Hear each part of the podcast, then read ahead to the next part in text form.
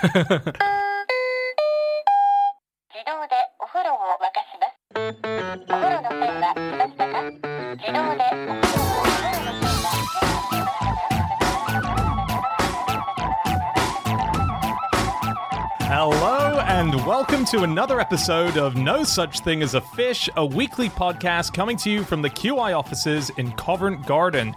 My name is Dan Schreiber, and I am sitting here with Anna Ptaszynski, Alex Bell, and James Harkin. And once again, we have gathered round the microphones with our four favorite facts from the last seven days. And in no particular order, here we go. Starting with you, Ptaszynski. My fact is that the world record for the longest time spent holding one's breath is exactly the same length as this podcast episode. Wow. Wow. How on earth can we possibly know how long this episode's going to be? Uh, my magic powers and knowledge that you're a good editor have told me.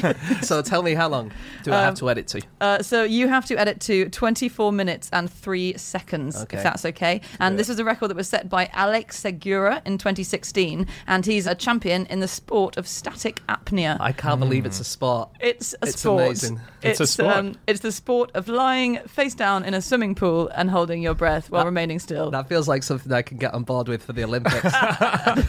We should say that this record that he broke is looked down upon by some uh, static apneists, including himself, actually, because this one involved him inhaling pure oxygen. That means you can hold your breath for much, much longer. So that doubles the volume of oxygen that you can store in your lungs. So you breathe oxygen for something like 30 minutes before you Yeah. go for the record attempt. Yeah. So 24 minutes, um, that's the length of a sitcom episode. If you Mm-hmm. were watching an American sitcom uh, without adverts. Well, Um, is it though? Yeah. Well, not the new Netflixy style sitcoms, but if you go classic Seinfeld or Friends episode. Specifically Seinfeld. Seinfeld's getting shorter. what? So the TBS have been caught uh, broadcasting episodes of Seinfeld um, in fast forward. Nine percent faster than uh, the original recording. so does he sound like a chipmunk? No, weirdly he doesn't because you can get away with like maybe up to about fifteen percent uh, Yeah. without really noticing it. If you put if you put them side by side, obviously, like you notice. But Yeah. um, who does that? Was Alvin and the Chipmunks originally like four hours long each cartoon?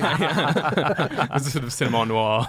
um, that is amazing. So you lose, what, six minutes an hour? yeah, That's a yeah, yeah, yeah, Yeah. exactly. So you get you get an extra minute or so of adverts for each episode. On sitcoms, do you know that the world's first sitcom, no episode survive of it? This is just a kind I've only mentioned this because it's the kind of thing that makes Alex really angry. Um, but it was on the BBC and it was broadcast from 1946 to 47. It was called Pinwright's Progress. And I was just really excited to see it because it stars someone called James Hayter, who played Friar Tuck in a Robin Hood film that I swear no one else on earth has ever seen except me. And I recognised him. Oh, I, was I thought oh my it God. was because you're a James hater.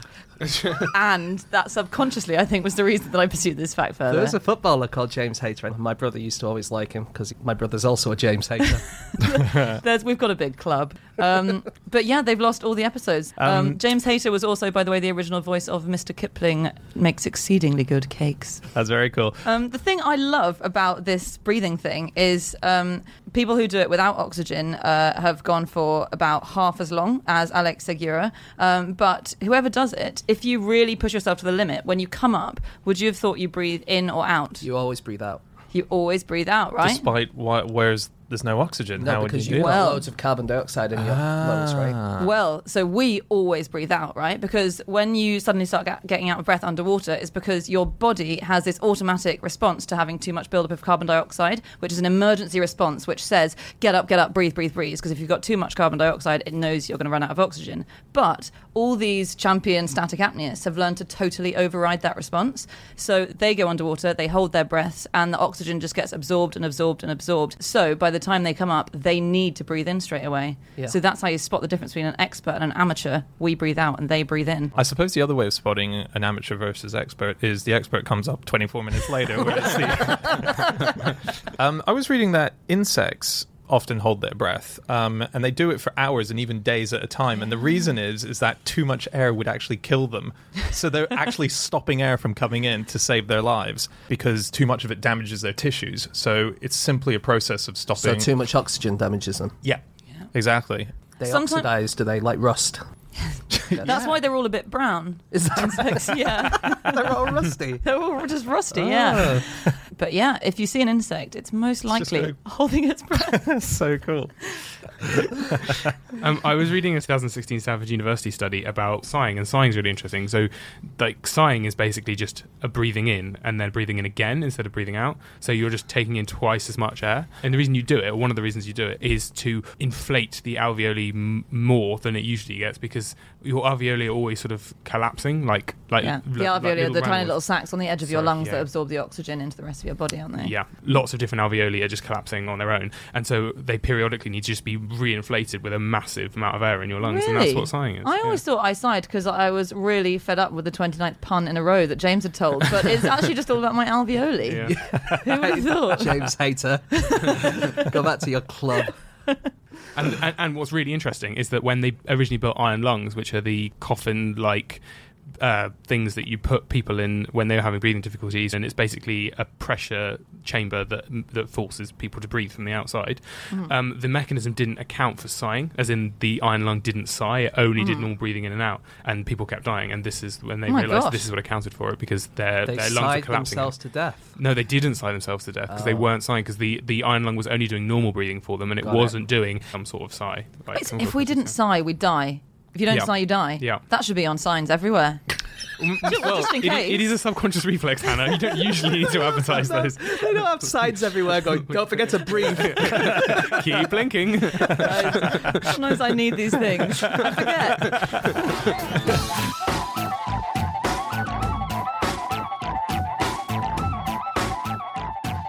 Okay, it is time for fact number two, and that is Alex. My fact this week is that Nikola Tesla was one of the guests at the first ever party with a stripper jumping out of a cake. Amazing. Incredible. It's a really cool party. What was he doing there? Um, well, he was just one of sort of several quite prominent guests. Um, this was a party uh, thrown by a guy called Stanford White, who was uh, sort of a member of the New York elite um, at the end of the 19th century. Really interesting character himself, actually. Controversial Um, character as yeah, well. Yeah, yeah. Mm. Um, so he threw uh, all sorts of ex- sort of exciting dinner parties and drinks parties and things like this. And this one was on um, May the twentieth, eighteen ninety five. Uh, and one of the attractions of this party was um, a scantily clad girl called Susie Johnson. We actually know her name. Um, emerging from a pie made from galvanized iron, accompanied by a recitation of "Sing a Song of Sixpence." Yeah. Well, plus birds, right? I think birds flew out along with her, didn't they? Really? That makes more out. sense. Yeah. Wow. But the birds, that, the birds that came out were canaries. Uh-huh. And in the movie of this, which I watched the other night for research What- purposes, what's it called? It's called The Girl on the Velvet Swing. Oh, yeah. starring Joan Collins as um, the character who is basically Susie Johnson. The guy comes in and he's like, "Oh, sorry, I couldn't find any blackbirds, but I've got canaries." Oh, really? Yeah, so- The girl was it also like I couldn't find a velvet swing, but I've got a cast iron cake. Well, So we'll probably actually- get to this in a How, bit, right? how right? did you But- sing it? Was it like sexy, like "Sing a Song of Sixpence"? Because I can't work out how you To sing. be that. honest, the bit with the pie. I kind of left the room and went to my kitchen to get a drink, and when I came back, I think I missed the pie bit. But the rest of it is all about this guy, um, Stanford White, who, like Dan's about to say, is very controversial. Yeah, very controversial. Uh, the reason for the title of the Velvet Swing Mm. is to do with his controversiality. Uh, he Right. used to like to sneak girls back to a house of his in Manhattan, and uh, no, no good way of saying it. Drug and rape them. That was that was his Ah. very bad human. And uh, the girl on the Velvet Swing refers to a girl who he did this to when she was age sixteen. Yes, because her husband, uh, who I think's name was Thor or Yes, something like that's that, right. uh, not Thor as in the Norse god, Thor as in what happens to snow when it's warm. Yes. Ah. Um, he then shot. I was shot a bit very confused in the cinema. I saw a very boring film that I was very much looking forward to. the Marvel movie where it's just snow melting. um, he was at a theatre performance of um, Mademoiselle Champagne's "I Could Love a Million Girls," and then Thor came over and shot Stanford White in the face. Yeah, and this was in about 1905, wasn't it? That's but this is why this whole jumping out of cake thing became well known because in the court case, everyone suddenly read about this amazing cake woman party, Mm. and um, then I guess it became a thing. Imagine that's the bit of your obituary that sticks out. So you've just been murdered by a millionaire uh, in a in a public space, and then everyone's you've going, done the "Hang world- on, what, what's this cake bit?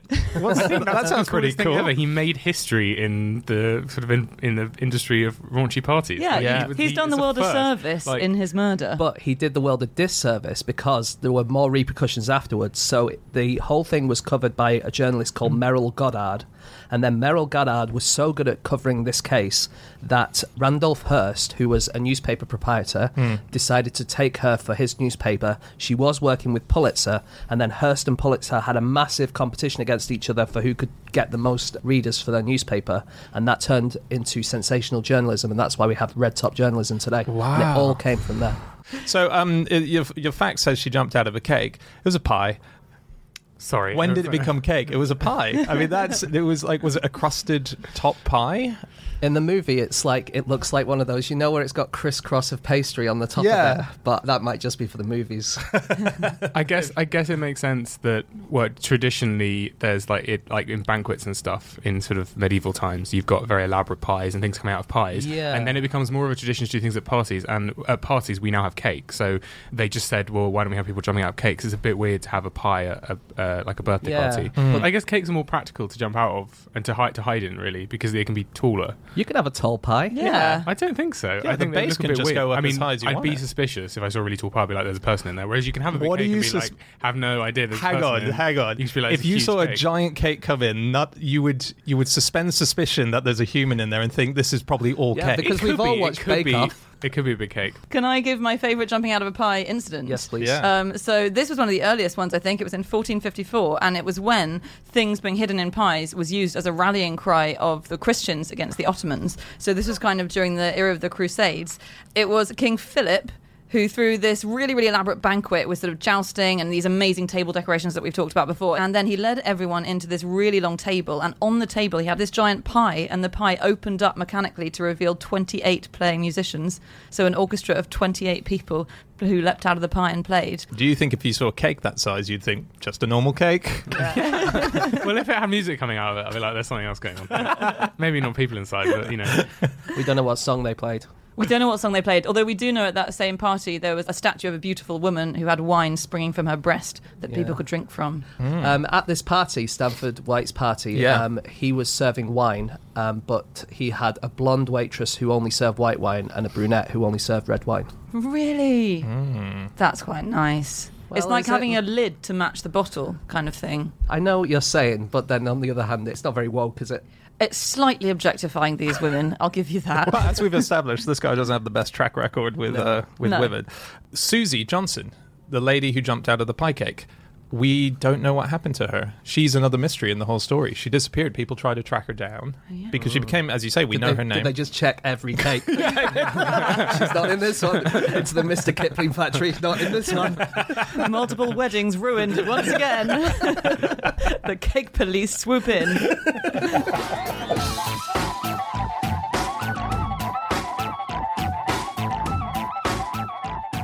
Okay, it's time for fact number three, and that is my fact. My fact this week is that when in London, Queen Louise of Sweden always carried a card saying, I am the Queen of Sweden, in case she was hit by a bus. Cocky. Well, what she used to travel uh, around London, as it were, in disguise. She didn't go around with an entourage. She loved shopping, and so she would just go on her own. And one time, she was almost hit by a bus. As a result, she decided, God, if I was hit by this bus, how would people know who I was? Why don't I carry a card inside my handbag that says I am the Queen of Sweden? And then they'll be like. Well, we and, and then she the is. people who found her, rather than going, I guess we'll just leave her there, we don't really care, we'll go, oh, hang on, she's the queen, we better sort out this car accident situation. Also, it's a really weird reaction to have when you're about to be hit by a bus. The normal reaction is, "Wow, I should be more careful crossing the road." Yeah. Not when that inevitably happens again. I better make sure I'm properly labelled. Well, you're the only one that I know of who's uh, Don't. almost been hit by a bus. How did you? How did you react? I shouted at the bus. what did you shout? Go back to bus school. This is one of the greatest anecdotes in QI history, isn't it? That comes up basically every week. in shock. Alex Go was back to bus school. That's the greatest line ever. Would you keep that on a card in your handbag? Just hand out to the bus driver. Wouldn't be amazing though if when whenever you call 999, if you find someone unconscious on the floor, you call 999, they say, "Okay, cool. So first things first, have you looked through their handbag and have you checked their business cards? Is it the Queen of Sweden? Okay. this has happened before. She was really great, though, Queen Louise of Sweden, Yeah. wasn't she? Uh, in her first passport, um, it had a thing called special peculiarities where you put things about your face if you have a scar or whatever, and she wrote, walks like a parrot. Really? She's um just to put her into a bit of context. She is the auntie of Prince Philip. Yes, and it was so she was the Mountbatten family, formerly Battenbergs, wasn't she? That's right. Battenbergs, who hurriedly changed their name to Mountbatten when the Germans became the bad guys. Yeah. Um, yeah, and she was the great granddaughter of Queen Victoria, I think. Yes. But the, all all the European royal families are all just related to each other, aren't they? They are. really. And during World War II, um, because all of the royal families are all related to each other, but then they were in all in countries that were all fighting against each other, she worked as a messenger, kind of giving messages between all of her family Oh, did who she? weren't allowed to talk to each other. Not a spy. I suppose you could call it a spy, couldn't you? I mean, it's pretty much a, basically a double agent, but I think she was doing it quite explicitly and not not sitting it, on a really. bench handing over a message, and they're like, "I am the Queen of Sweden. What does this mean?" oh, sorry, wrong card. And presumably it was more like Bobby just had a baby rather than I think so. the Nazis are on their way across the channel. Yeah. Um, the Swedish royal family is quite interesting, though, and the modern Swedish royal family is as well. So there's Carl the Sixteenth, who's king now, who I don't think we've ever said on the podcast is the tenth King Carl of Sweden. Who did they miss out? Um, they they added lots. It goes back to the 15th century when a guy called Johann Magnus wrote this sort of uh, fanciful history of all the Swedish kings, and he just added a whole bunch of kings. So he made up Wow. he made up six Erics and six Carls, um, and they've kept that um, numerical system ever since. But So what, there why were they six Karls. referring to this fictional account as history? Because They it became really popular. It was a bit like the sagas, you know. It became a thing that was always read. I think it's like we have King Arthur, for King instance. Arthur, yeah. And so if we were to have a new King Arthur, we would probably call him Arthur the Second, wouldn't we? oh, I'd love to see. Uh, and if if um, Prince Harry became king, he would be Henry the Ninth. He'd be our first Henry since the dreaded Henry the Eighth. Well, the if he kept the name right, although sometimes you take on a different name when you become royal. Because Prince. Charles will, Yes. we think. Become Henry. He won't become Charles. No, we were discussing this. We Uh, were. we were. Yeah. We had a party last week at my place, which you were invited to, but you didn't come. and it was so exciting that we started talking about the regnal numbers of the kings and queens of England. we It's were like so sorry I couldn't become- make it, he's guys. going to be great. Edward the Ninth, I think we found. That out, was what you we? thought. That's that's what the bookies reckon. Yeah, Is it? I think so. Um, I, I should quickly add just about the to- the main fact itself. Um, I've read this in a few places, found a few sources, but nothing that I would say is concrete enough that I truly. I want to see the card, and if anyone knows if the card exists, So uh, the source for this, the original source, was Queen Louise's niece Dolla, um, who was the Margravine of Baden. I don't know what that means, but Hmm. anyway, it was a relative who first said this. yeah. Okay, that's a good source. Thank you. Uh, thank you all for uh, helping me out. been researching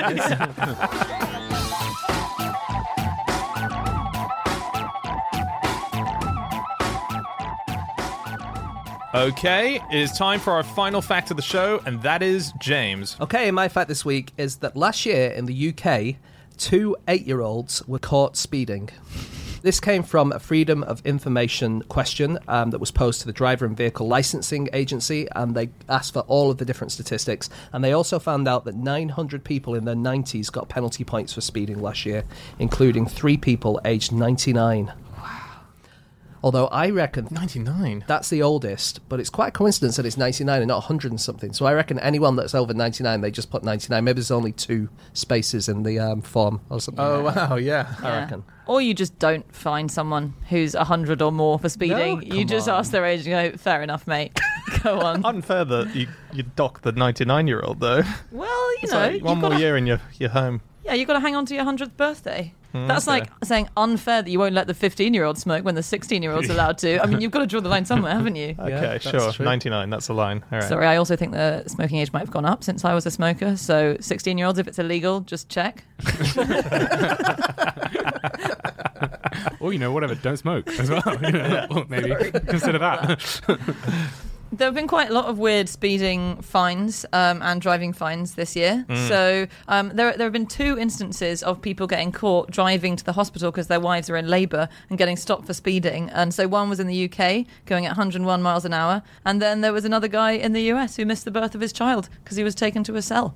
Oh no. Yeah, Oh, that's hard. Wow. it's really rough. Because in it? the movies, there's no repercussions when you see them breaking all the laws to get to yeah, the, the, the police hospital. officer's usually like, on the contrary, I'll give you an escort, which has never happened in real life ever. Yeah. that, that happened to me once in Oldham. Really? As in, I wasn't speeding, but I was stuck, and then the police gave me a lift to the football game because they thought I'd missed the game, and they put the siren on. And they're probably not allowed to do this, but they put the siren on, and everyone moved out of the way, and we flew through Oldham. To No get way. To the football game. Ridiculous. just to get you to the. Yeah. How were you stuck? Uh, we got off at the wrong train station. What? Just- There's just nothing stuck. even went wrong. That's just bad travelling on your part. It's just awesome policing by the policeman Yeah. who's probably since been fired. Absolutely nothing else going on in Oldham if they're just doing that, just being like, "You, where are you going? Can we give you a lift?" Yeah. Sean Connery was once um, stopped for speeding by an officer named Sergeant James Bond. No. that yeah, Wow. That's good. He, m- I really hope he did the names Bond, James Bond. but I'm going to need to see your license to kill, and then your actual license.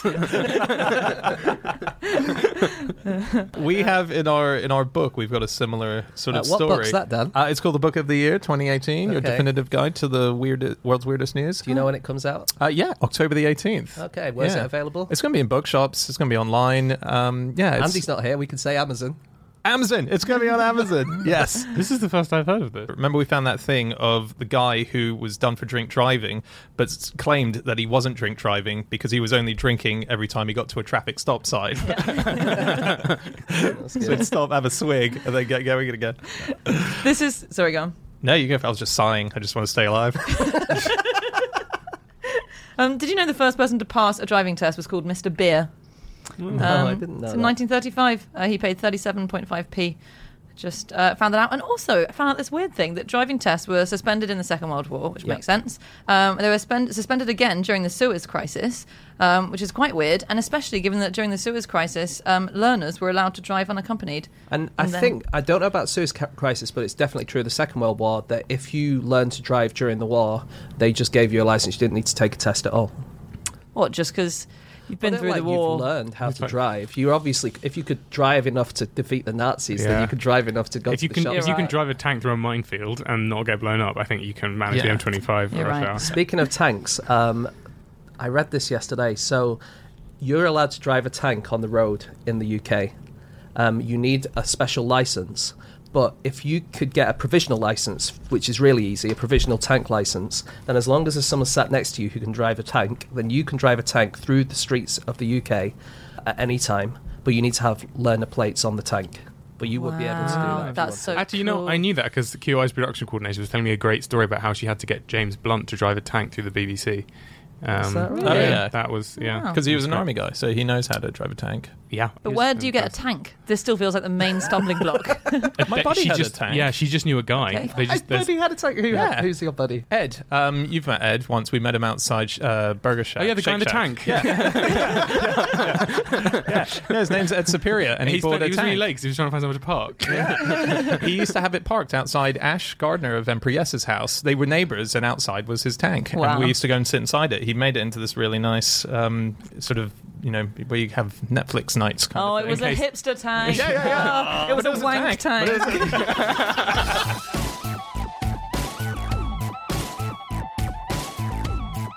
Okay, that is it. That is all of our facts. Thank you so much for listening. If you'd like to get in contact with any of us about the things that we have said over the course of this podcast, we can be found on our Twitter accounts. I'm on at Schreiberland, James, At James Harkin.